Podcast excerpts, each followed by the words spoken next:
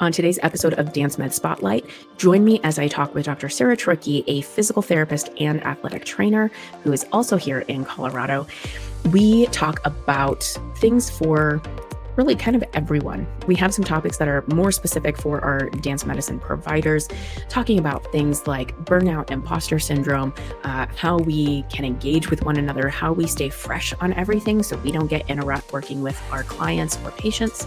We also talk a lot about things that are more from the dance community perspective ways that dancers can advocate for themselves and how we can promote that, whether it's as the healthcare providers that they're seeing, as the dance teachers working with them in the studio, but how do we promote self advocacy for dancers?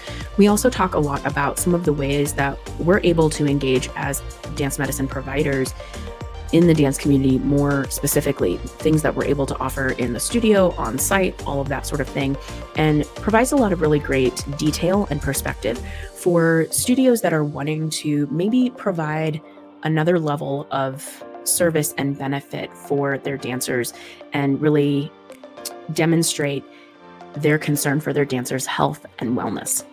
So be sure to check out this episode. We literally have something for everybody in this one, and hopefully, some great information that you can work to incorporate into your own dance community or into your practice as a dance medicine provider.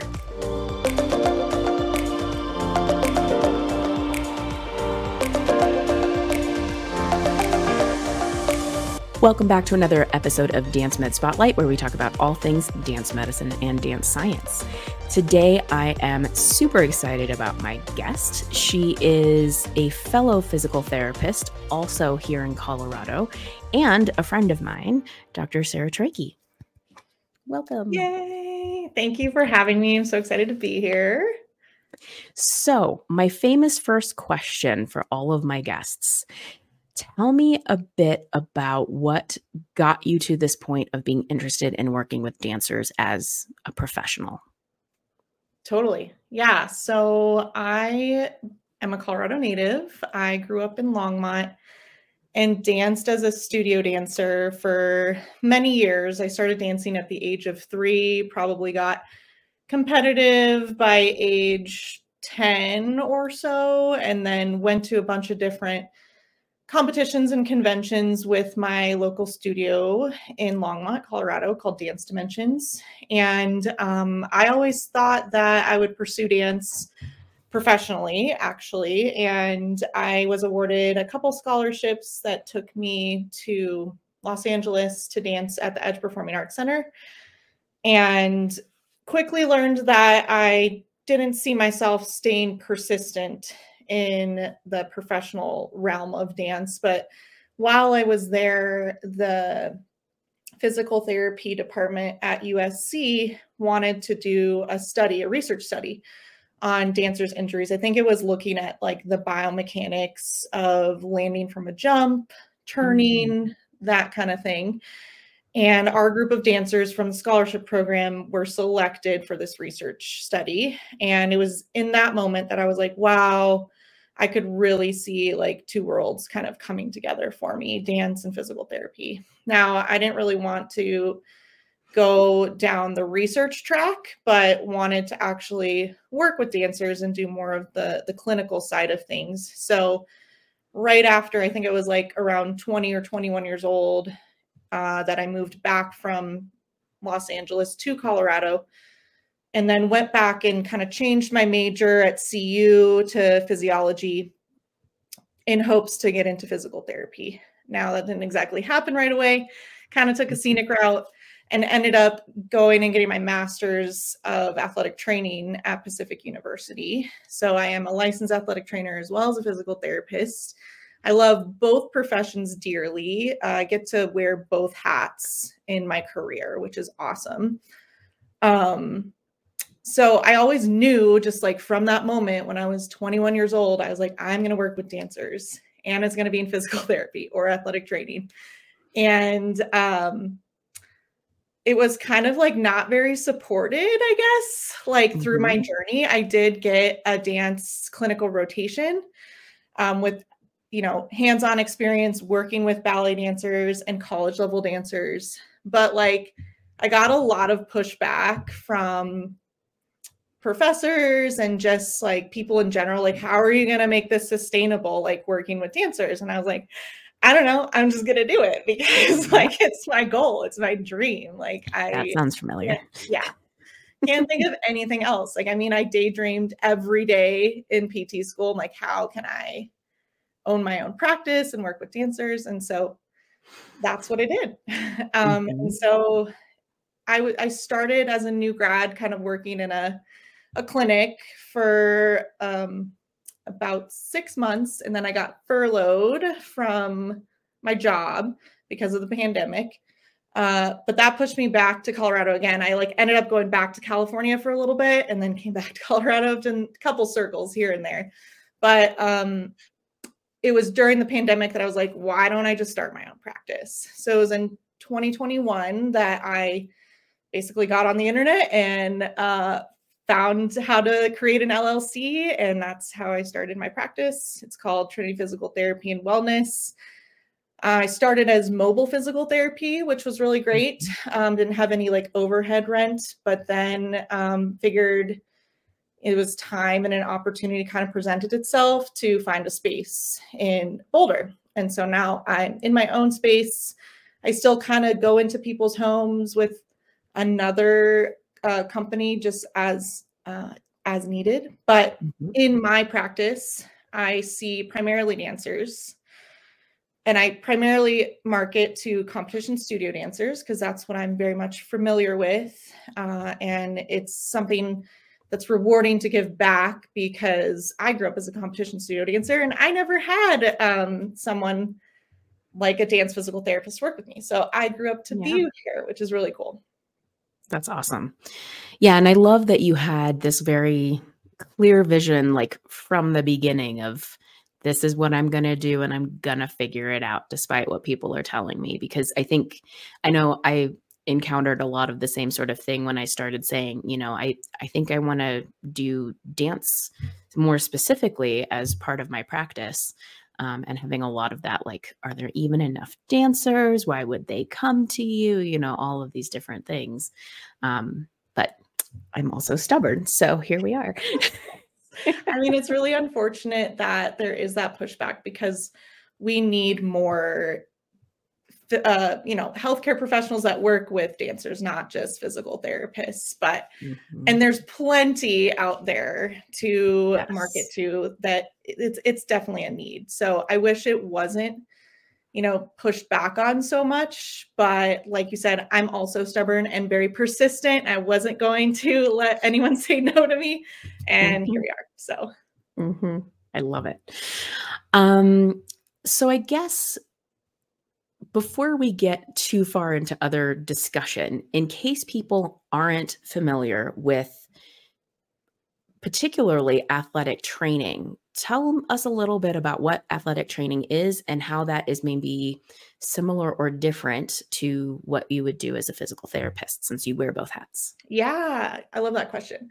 There's a lot of similarities that I think people don't really acknowledge um trying to like not step on too many toes here but i think the gap needs to be bridged a lot and me coming in from like both programs of like going through both schooling i can definitely say that like athletic trainers can very much rehab injuries in the athletic population you know same with physical therapists right um athletic mm-hmm. training i think gets more at like the acute care first responder like on site we're the first one to kind of triage. We rule in, rule out whether or not this athlete or dancer needs to get care right away, emergency care. Uh, can it wait where they see their doctor, or can I just like treat them right away? You know, mm-hmm. and so I wear that hat a lot. I would say, you know, my practice tends to provide more of the traditional physical therapy services when I'm in my clinic, but I do a lot of backstage care and on site care where I am using my athletic training hat, if you will, more. Um, mm-hmm. Um, just because, like, I can be that first re- responder. I know, like, more what to do in that situation um, just from that experience of doing a lot of that with um, sports teams, high school level, D3 college level, that kind of thing. Um, yeah. I think, you know, my taping skills come in really handy too as an athletic trainer. Uh, I think we get that a little bit in PT school, but it, we mm-hmm. I I definitely have seen my colleagues have to do a little bit more training for that and like we get it all the time in athletic training. Like that's what we're known for. Yeah. I don't want that to be the only thing that we're known for, but like yes, like I definitely feel more skilled with that kind of thing, which comes in really handy for like you know, just giving the dancers some tactile feedback, some support, some stability so that they can still do what they want to do in dance without feeling pain, that kind of thing. Mm-hmm. Um, let's see what else. Uh, the cus- concussion protocol. I feel mm. like I have a deeper understanding of that from my athletic training background. Um, not to say that you know you don't get that in PT. I think it's it's like a different route of like understanding um, more neurological conditions and how to treat that as a physical therapist. But like the concussion mm-hmm. stuff, we definitely dive in deep deeper into athletic training. So and that's certainly come in handy. I've had to do that screen a couple times on a different, two different performing artists. One was an actor and another a dancer. So mm-hmm. that's been pretty helpful to have that. Mm-hmm. Yeah. And it's it's so important. I think like you said, thinking of needing to bridge that gap a little bit more because like I know even through PT school and for a while afterwards, I knew of the athletic training profession, but I didn't really know like what they did. I knew they were more sports related, like, you know, that was kind of my understanding. Mm-hmm. But as I've gotten to know athletic trainers and know what all you're trained in and all of that kind of stuff it's like no we're we're very much doing a lot of the same kinds of things just a slightly different lens sort of like our occupational therapy colleagues where you know we may be looking at a lot of the same things together but we're looking at it in a slightly different way and have a different understanding of it. And it's so valuable like when we're working in hospitals for example we're very used to working side by side with our ot friends um, but i don't think we do enough of that on the at side um, when we have the opportunity agreed yeah i when I graduated from both programs, I like wanted to be this person to like bridge the gap and like bring us together. Mm-hmm. and it's not just going to happen with just one person, but I hope to be a person that does like advocate for both professions mm-hmm. and like brings us together a little bit. Yeah. Um, I, the last NATA conference I went to, I think it was the Las Vegas one. Um, the keynote speaker I believe she does have PT in her background. And she was talking about like, let's do better. Like, let's come together. Let's educate ourselves together and like collaborate, you know, because there still is this big turf war going on. Mm-hmm. So I'm a big um, advocate for collaboration. Like, there's things that I'm not going to see that my colleague might see. And I don't view it as like, let's compete against one another. Like, no, like if you're a better fit for my client or athlete or dancer, like I support that. And like I mm-hmm. trust obviously the training of athletic trainers because I, I have that training. And I, I personally feel like sometimes like some athletic trainers are better than just like some of the PTs out there. So not mm-hmm. to like be offensive to anyone, but you know, it's just we all have a skill set like what you're saying. And I just wish more people were open to that and come from a place of more curiosity and really mm-hmm. wanting to get to know the individual and what they can provide. So, yes, most definitely.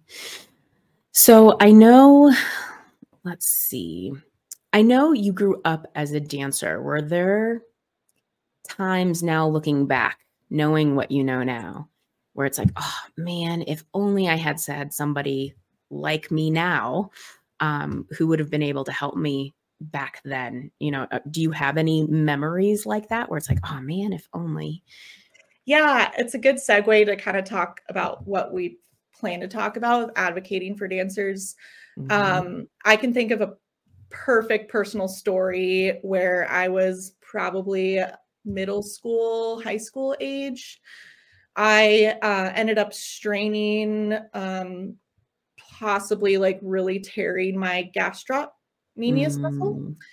Um, my Achilles was always intact, but like I vividly remember not being able to like put my heel down for what might have been like three or four days or maybe a week, but it felt like an eternity because it was Forever. so painful.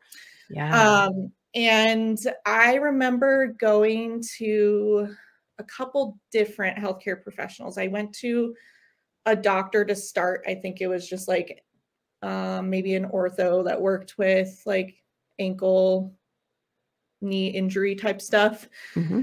Um, and I recall him pretty much telling me like okay you're just gonna have to stop dancing i was like well that's not gonna work i know this is like a very common story that we hear among dancers unfortunately um i didn't take again i must have just been stubborn and persistent back then too i was like i'm not gonna take that for an answer so uh with the help of like my parents we found another doctor to go to that was like more of a specialist i think maybe in like muscle tearing or straining. I don't really remember that perfectly, mm-hmm. but it did like show up on MRI that it was it was strained for sure. Um, so they sent me to physical therapy, and I think they like this was back in the day when they wanted to like boot up and cast people for that kind of thing. Yeah. So they wanted to put me in a boot for like at least six weeks, and I said no to that. And like now that I'm on the other side of like where I am now with all my training and like the type of treatment that we use today, it's pretty cool that I like advocated for myself um, at that age. And I was like, I just don't think like limiting my mobility is gonna like really help me. I mean, it might like decrease the pain for a bit, but then what? Like I get out of the boot, I'm gonna have to like retrain it. Like so yeah. I think like nowadays we we tend to like load the tissue a little bit more, like teach it how to be functional under a load. Um, and so that just like kind of blows my mind. I'm pretty proud of myself that I like listened to my body and like advocated. Mm-hmm. Um, and then I've actually, you know, had people ask me kind of a similar question, I guess, like what, you know, what if someone had told you differently? Like, would you have done anything differently? I don't think I would have like gone in a boot um, because it didn't like, you know, affect my function nowadays. Like it, I may have yeah. strained it again later down the road, but like it, it definitely healed itself. So it didn't like limit me nowadays. And I think that was kind of a concern. Like, well, it might cause you, you know, problems in the future. Right. I wish I would have had someone to maybe like teach me how to um train it in a safe manner mm-hmm. and then to like help me get back to dancing obviously because that was like my ultimate goal and um i don't think it was that injury but i definitely tried to uh, find a dance physical therapist i i asked some of my dance teachers that i respected and they didn't know of anyone i think at that time they're like mm-hmm. well there is one that works with like Colorado Ballet or like more of the professional companies, but there wasn't just like a go-to person right. you could go to. So yeah, I mean, if I hadn't had someone to like help talk me through how to return to my sport, like that would have been super helpful for sure. Mm-hmm. Yeah, I know I was in a similar boat with an injury that I had in my freshman year of high school. And it was just sort of, you know, I had too much pain and dysfunction to be able to dance for months. And then once it finally got to a point where it was like, well, I think I can do it. And then I just went back to classes and that was it.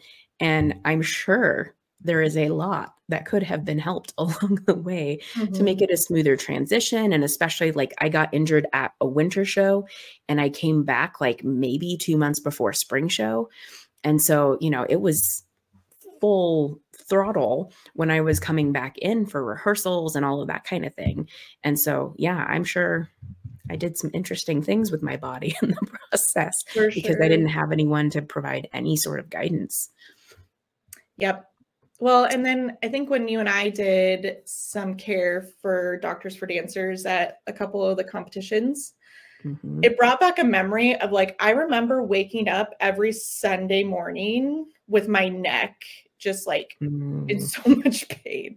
And like in that day and age like i was just like oh like i whipped my hair around a lot so like my my neck muscles are probably strained but like i don't know i think doing that over and over again created just like almost like a whiplash injury if you will mm-hmm. so it would have been nice to like have someone on site to just like hey can i stop by your table and can you just like take a look to make sure like nothing is seriously wrong because it wasn't just me that said that a lot of like my fellow dancers were like, dang, my neck like really, really hurts. Mm-hmm. So uh, just another like thought of needing someone to just let me know if that am I even if I'm okay. And that's kind of like that on-site care of like wearing my athletic training hat to like triaging them to be like, mm-hmm. yeah, I mean, you're probably, you know, tight here. You could see someone in the future, but it's nothing scary, I guess, you know. Right, exactly. And I think, you know, talking about that whole idea of um, working on site and having somebody there, when we were doing that, people were so incredibly grateful when they were in a point of like, oh my gosh, is this serious? Can I keep dancing? You know, when it's in that kind of scary moment, they were so happy to have a group of us there to be able to just come by and get checked out and get the reassurance of like, you know, yes, things are fine. Or in a couple of circumstances where we did have to send them off to get more workup because it was a significant enough thing, again, having that guidance. And I remember distinctly there was um, a studio owner there with her dancers, and one of the dancers was injured. Um, and or wasn't feeling well and so we were going through a whole screening thing with her parents were not on site at the moment so she was acting as guardian for her and we were able to figure out she needs to go to urgent care and get checked out because this is mm-hmm. not okay how things are going mm-hmm. and i remember her telling me i feel such relief having somebody here who is able to screen this child and make a decision for the, their medical care because I'm a studio owner. Like I can make my best guess, but like I, I don't have that training. And so to have somebody who actually knows that, I'm so thankful. And it takes such a burden off of me mm-hmm. in my mm-hmm. role as a studio owner. Yeah. That's exactly it. For sure. Yeah, that's mm-hmm. really I love hearing that. And that's super rewarding. I remember you screening that dancer, but I didn't realize like the gratitude that came out of it too. That's really awesome. Mm-hmm. Yeah. So let's talk a little bit more about this idea of a dancer being able to advocate for themselves. Mm-hmm. Um, I think for a long time, the culture in dance has sort of been, you know, play down injuries, don't let people know, you know, and just muddle through. Now we're starting to see that change, thank goodness. Mm-hmm. Um, but we still have a long ways to go with it. And so being able to have dancers advocate for themselves is a really important thing. Definitely. Um, I mean, unfortunately, it's a common theme that I'm still hearing nowadays of my dancer coming in and saying, like, I'm afraid to tell anybody because I don't want to be told that I can't dance or I'm worried that it's like something even more serious than it is. And so I just always try to come from like a very empathetic space, um, asking questions out of curiosity as and just kind of like digging deeper into that. Like, okay, what what is making you so afraid like let's talk about worst case scenario and mm-hmm. just like get your brain to a place where it's okay to acknowledge that fear but you don't need to like hang out there. Um mm-hmm. and then just it allows them to like open up and and tell me i guess more about what is going on in their thought process with that. Um i also remind my dancer that like majority of the time i don't tell my dancer to stop dancing. I usually help them to be able to continue dancing if i can if they can or like modify it in a certain way it's very mm-hmm. rare that i have to tell a dancer that they have to stop for a while and at that point they already know that because they're usually on their way to like getting surgery and then they need recovery after that surgery. So they know that they're going to be out for a certain amount of time. Um, so I think just for like the basic like aches and pains, um, just being able to like confidently stand up for yourself and go to someone, even if it is like your dance teacher or your parent that can help you get to a person, right? And so mm-hmm. that's why I really like having these relationships with these dance studios because now, like, I'm starting to build the rapport with the studio owners and the dance teachers that, like, kind of what you're saying like if a dancer often goes to their dance teacher and is like i'm having pain in my knee like what should i do and they're like i don't know like this isn't this I can't tell you. So they get me on the phone right away and they're like, go see Sarah. Like she can probably just like tell you what's going on, you know? Mm-hmm. So um yeah, I mean the biggest thing that I I tell my dancers when I go to studios is just like don't be afraid to like stand up for yourself and also don't be afraid to question even like if you do go to a healthcare professional ask them why they're giving you this treatment intervention or like ask them if it's the mm-hmm. only option.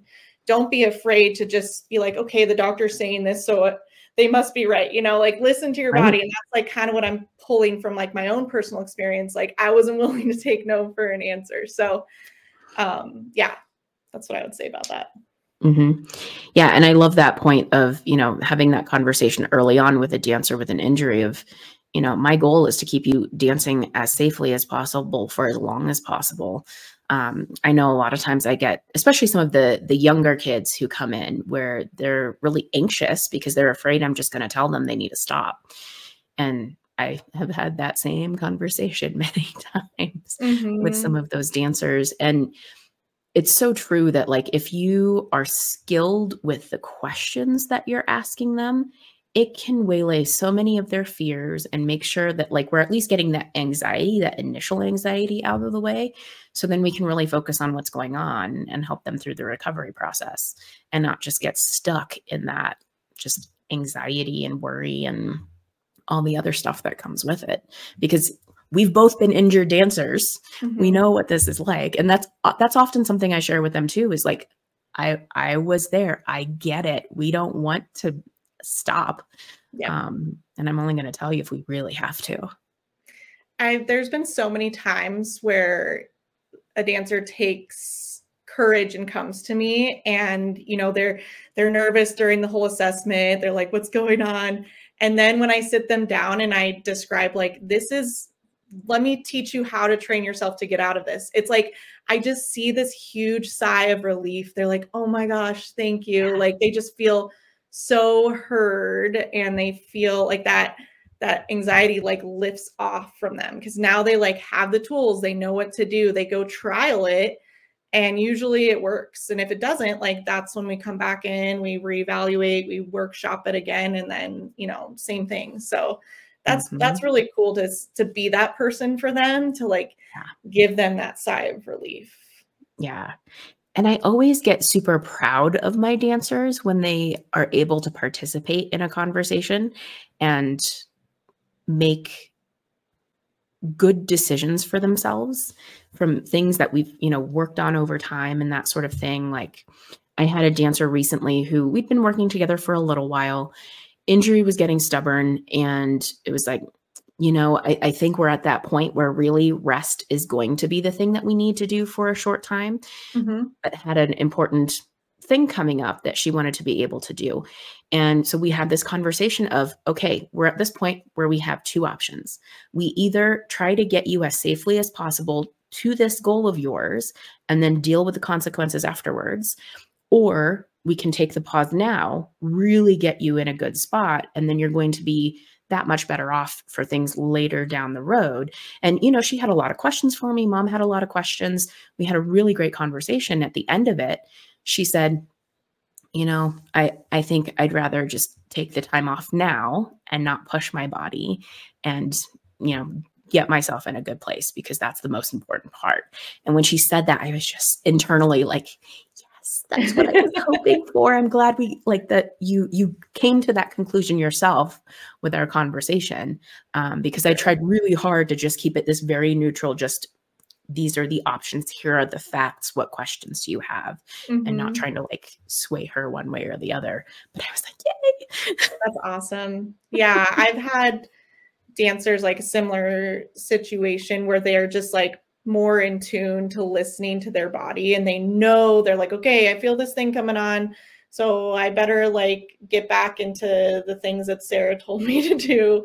Or they just like come back in and they're like hey i, I think i just need a tune up and mm-hmm. that's all it really takes you know? And and that's mm-hmm. on them like they i'm not going out of my way to be like hey like did you do your exercises? Like do you need to come back to pt they're like no I, I just know when i feel it in my body and i need to take care of it and then they they end up coming back so mm-hmm. yeah. definitely and i think that's one of the things like you know it's wonderful to be able to be a part of just their general recovery process and get them back to their goals but i think kind of the next level of stuff is providing them the education to be more aware of their bodies and know when they maybe need attention and that sort of thing and have the the knowledge the courage like you said you know some of those types of traits to to be able to acknowledge that also.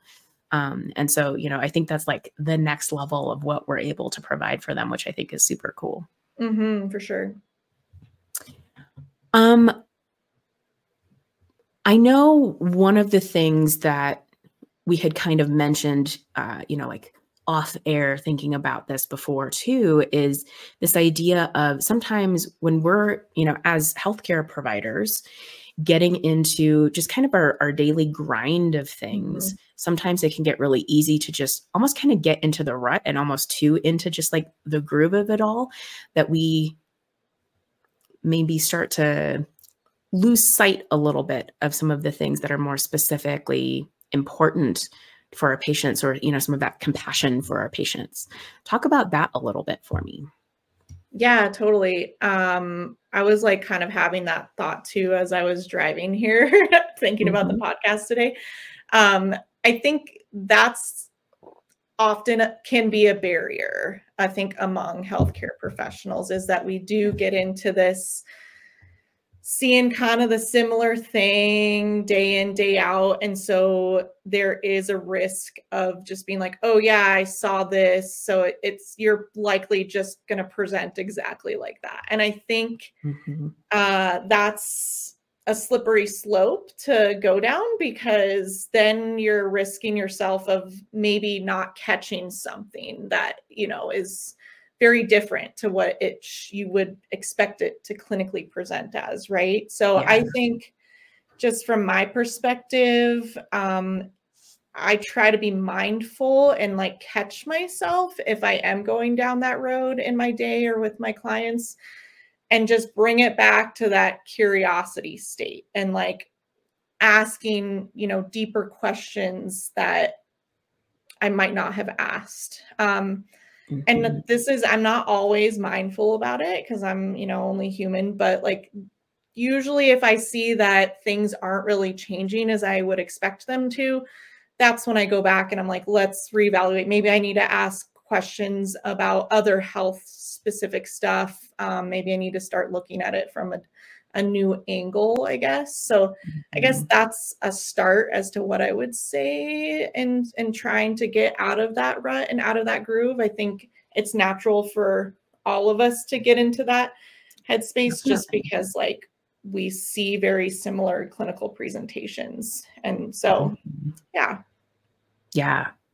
I know one of the things that really helps me kind of maintain perspective a little bit and not get too lost in that rut is just having some variety in what I do too. It's not just clinic, it's on site stuff and it's on site for different genres of dance and different demographics, like working with competitive kids and working with West Coast swing dancers or like my big ones. Um, or you know, teaching at the PT school because they're so excited about all the things and starting to put all the pieces together. And so, mm-hmm. you know, you're getting that constant reminder of how exciting the profession is and how exciting it is to work with people and all of that kind of thing. And so, you know, having that variety in my day, in my week, in my month also helps not just like get the blinders on um, when I'm seeing people in front of me in clinic, no matter what they're coming in for. Yeah, I can relate to that too. Um, you know, I still work for an as needed type of company situation. So I see, you know, and in my clinic too, I see anyone and everyone. It's not just limited to the dance demographic population, but I I like to be able to see um, people outside of that just because of what you're saying. Like I'm thrown a curveball and I'm like, oh, I got to use my brain here a little bit. You know, I got to like mm-hmm. dig back to like even some like neuro stuff or just um, pathophysiology things, you know, so it keeps like me interested and uh, also excited about having to like go and do some just research myself again. Um, and so I mm-hmm. think that helps to kind of like you're saying, give variety so that you don't get into that, like the put on the blinders and forget and get in the rut kind of thing. Mm-hmm. Yeah. We definitely also have I think, a pretty amazing dance medicine community as a whole. Um, whether it's, you know, organizations like Doctors for Dancers and IADMS and, you know, so many others, Bridge Dance Project, there are a ton of them. Um, but getting to know other dance medicine specialists and dance science specialists, getting to engage with them online and seeing their stuff on social media and what they're talking about that are maybe more specific to their specialty area or their profession that's different than mine. Um, and you know it's just it's always an opportunity to like oh that's really interesting. I want to read more into that or they're really passionate and making such a great case for why we need to consider X, Y, and Z. And that's not something I've thought of before. Um, mm-hmm. And so mm-hmm. I just, I love, I love our people. I love our community um, yes. and wish that things like IADMS could happen more than once a year. Um, I. Yeah, I mean, after I came back from IADMS this year, I felt so inspired. I was like, I can use this little nugget with this one patient that I have, you know, and uh, it was also really nice to just be around my people like you said like we're all dance scientists or dance medical professionals or even dancers ourselves so mm-hmm. it was validating too i was like oh i'm doing the right things like because sometimes i can slip into this imposter syndrome too of like i don't know like what if i don't know all the the up to date stuff right but um mm-hmm. just to be around other professionals that are in the same boat and like hearing all these presentations i'm like oh yeah I've been totally doing that. So it felt really great in that aspect too. Yeah. I think you hit on an important point there too is like, you know, falling into kind of that imposter syndrome thing. I think because our community of dance medicine professionals is so small and we tend to be quite spread out from one another, it's really easy to fall into that because we aren't surrounded by other people who are doing the same thing all the time and and that kind of thing. It's not like you know at one point i was working at a clinic where there were 14 therapists there um, scheduled at various times. And so there was always somebody to bounce ideas off of or like you know seeing across the clinic and saying like ooh what are they doing over there? I yeah. want to ask about that technique later. Um, and so you know it requires a bit more for us to intentionally stay connected and engage with our colleagues um, but yeah, it definitely makes it easier to kind of fall into that too of that imposter syndrome idea. Mm-hmm. Yeah, I definitely miss that aspect of being in a busy clinic and exactly what you said, like watching someone across the room be like, oh, I can do that too. I have a patient that, that would really benefit from that. Or just like mm-hmm. bouncing ideas off of. So, I mean, I definitely have my my mentors that I can call easily um, friends from school that we like bounce ideas back and forth from one another. But it can feel isolating when you're just by yourself and you're a small niche. And um, so, yeah, I think the community is really important. Mm-hmm. Um, let's talk a little bit more about some of the ways that you engage with the dance community. So, besides clients who come to work with you in the clinic, um, or you know, being on site somewhere, I know you also do things like seminars at studios and workshops and wellness sessions and things like that. or working on site, like at the Denver Center for Performing Arts. Talk to me more about some of those things that you do. Yeah. Um, so I think the biggest, like, different, exciting change for me this year was doing some on site care for the Denver Center Performing Arts Theater Company. So I was working mostly with actors, but they also had like a musical theater background. So it was, um, I guess, easy to connect with them from like a dance lens too. But I learned a lot just about like theater and acting and what all that looks like um, as far as mm-hmm. like repetitive motions. They might not be dancing and doing all like the the leaps and pirouettes and stuff that we do as dancers but like for this one play in particular it was so physical i mean some i think i remember one actor like having to hold a plank position for like 5 minutes and then also like climbing and like going on this ladder thing. So like that was really eye-opening to me. I'm grateful that i got to see the play too just because mm-hmm. definitely i think that really helps too like if you are going to do backstage care on-site care you got to know like what they're doing. It makes a lot more sense and then it really builds the rapport with the performer because they now know that you know exactly what they're doing so they don't have to explain it to you as much um, mm-hmm so I was with that play for I don't know a couple months, and I got to see them once a week or so, maybe a couple times a week. So that it, that really reminded me of being like in the athletic training room, if you will, because I really got yeah. to know them and they got to know me really well. So they would share openly uh, a lot with me. And so it, I didn't have to do a lot of digging, if you will, which was kind of nice. Um, I mm-hmm. think when you get a client that just comes into your office and you're just getting to know them and you only see them for like a few visits, four, six visits, and then they're on their way, like I, you know, probably got to know them well, but not as well as I would have if I'm hanging out with them for like a couple months, like right as they're touring, if you will. So that was really awesome and different. And then um, I do some in house physical therapy services, like wellness services for a couple local dance studios. Again, it kind of feels like more of that training room feel, I guess, if you will, where like they know me. I'm their go to. Like, um, I know them as people really well. I can tell when they're maybe not being 100% honest with me. So I'll be like, hey, like, mm-hmm. Know, tell me more about that, right? I can call them out a little bit more because that rapport is really there. Mm-hmm. Um, I also like have access to the dance studios, which is nice because I can like have the dancer like go through a whole like jump routine or like leap across the floor. We have a lot of space, which I don't really have that always in my um clinic.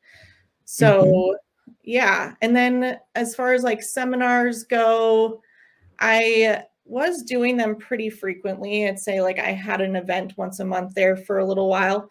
Mm-hmm. Um, usually, like studios will bring me in to do either just like quick screens, like almost triaging their students if they have an injury concern coming up and then i can be like yeah you need to see someone right away or like no you can wait this out for a little bit or come and see me kind of thing um, i've also done kind of like group screens similarly to like what you and i did at the starstruck for bridge um, dance project event in july um, where this seems to work really well. Like i'll get dancers to pair up with one another and then i'll demonstrate for them at the front list you know three to four typical movement screens that i take my dancers or clients through and then i have them try to be interactive with one another and they get to play like pt patient kind of thing so that they can mm-hmm.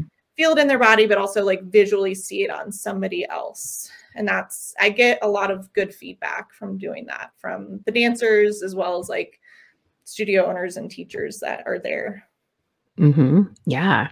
Yeah. That was super fun when we did that. I always like doing stuff like that. Mm-hmm. Um, maybe for you know, whether it's studio owners, dance teachers, dance parents who are listening and thinking of our, you know, our adolescent, pre-adolescent dancers, um, maybe describe a little bit more what this like on site at the studio, more of the one on one thing looks like. Just sure.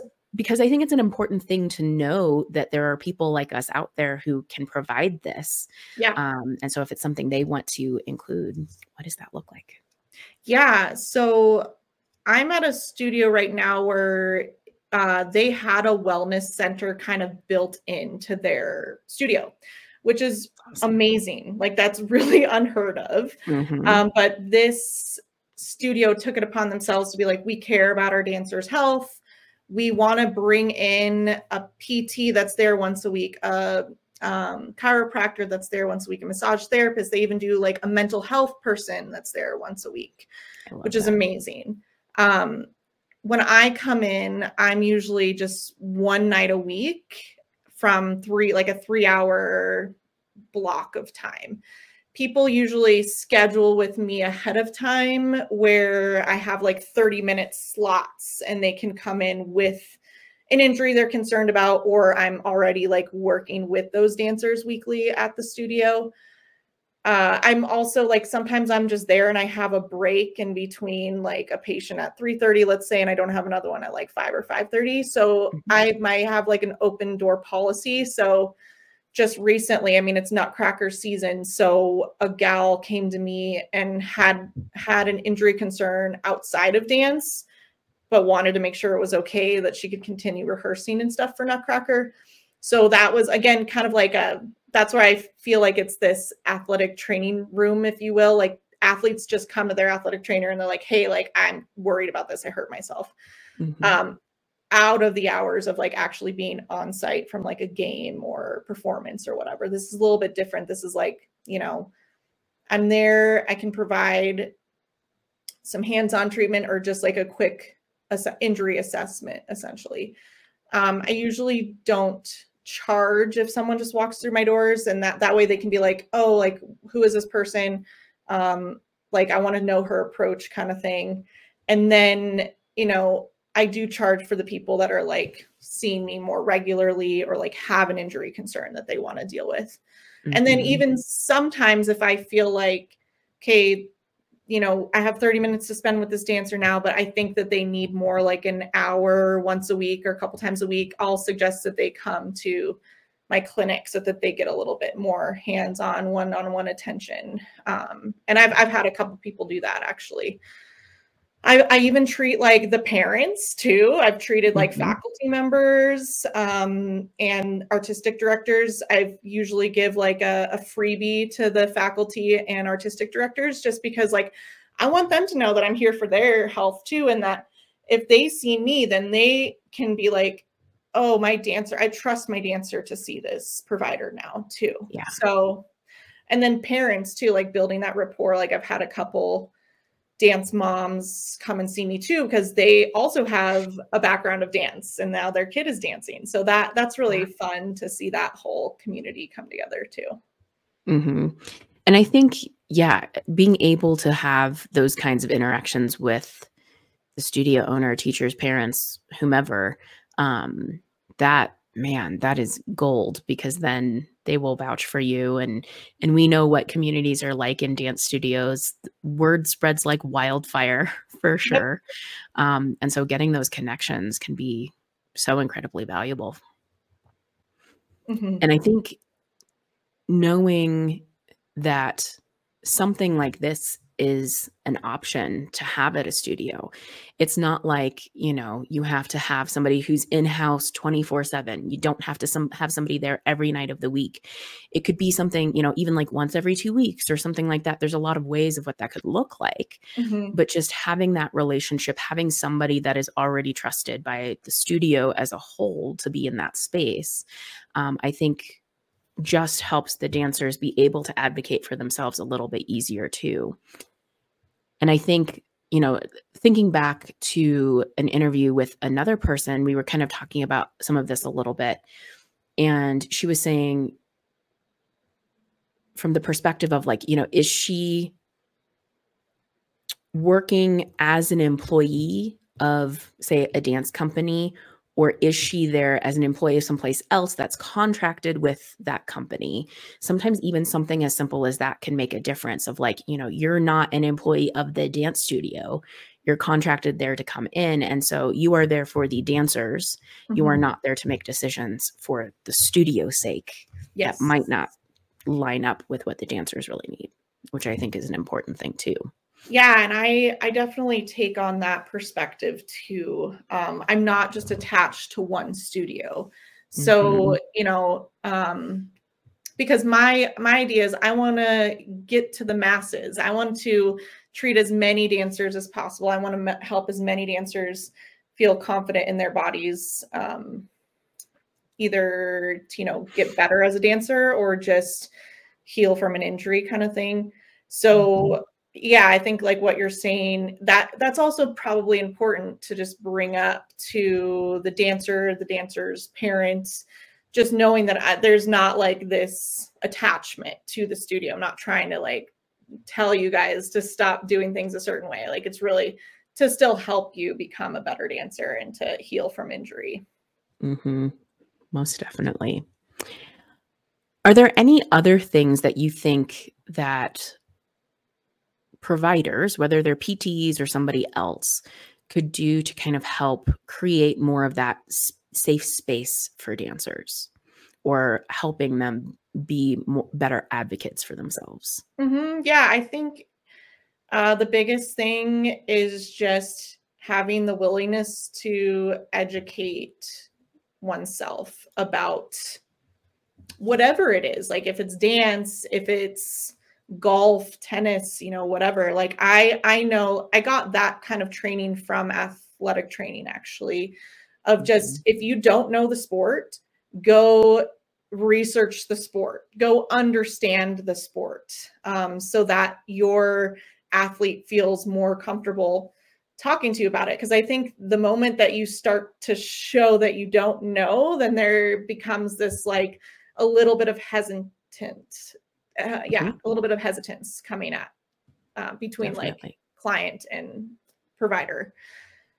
Um, and I lost my train of thought, but I think you know, even if you don't know the sport or you're starting to show like I don't know this, ask the athlete or the dancer to show it for you or or just like make it transparent to them that like I'm still learning this. I care about this, mm-hmm. but I'm still learning so that you're not just like pushing them off for not caring about what that they really love to do is that's a mm-hmm. starting point is what i would start with i guess yeah yeah i think that those are the two big things do research learn more for yourself mm-hmm. and ask questions whether that's a demonstration or you know like i've had some dancers come in that maybe do a genre that i am not familiar with or barely familiar with. And so it's like, so describe for me like what a typical class would look like for you or a typical rehearsal. And, you know, talk to me about or bring in the shoes that you're wearing for this because it's something different than what I'm used to. Or, you know, and just like use those questions to help fill in some of that information and don't just hope that you can muddle your way through. Yeah, and that brings up a good point because, like, I mean, obviously my repertoire is in dance, but there are even some dance styles that I don't know a lot about. Like mm-hmm. ballroom, I would have to learn more and research more about just because, like, now you're getting like arm movement involvement and not just like lower body, which I'm really used to seeing a lot of just like lower body stuff, right? right? So uh yeah i think it's important to just know your limitations too and then if you're you know wanting to like work with that type of person again just go figure it out and go go show the dancer that you like hey i watched this video on this tango style and now i understand like why it might bother you in this movement that you're doing mm-hmm. definitely i think one of my favorite sort of self-assigned assignments with the new dancer um, was years ago i had a professional flamenco dancer that i was working with and i had seen plenty of flamenco but you know just seeing some performances of it a while back uh, wasn't enough. And I had Mhm. so much fun diving down that rabbit hole, uh, watching videos and, you know, seeing what I could find online to learn more about that particular art form. For sure. Super cool. And then, like, because we love dance so much, like, it's just, I love doing that because then I'm like, oh, I'm nerding out on dance even more because, like, I don't know this style, but it's Yeah. beautiful and I want to learn about it, you know? So, It's a great excuse. yeah. So, we are at the point of the show where we have a special segment.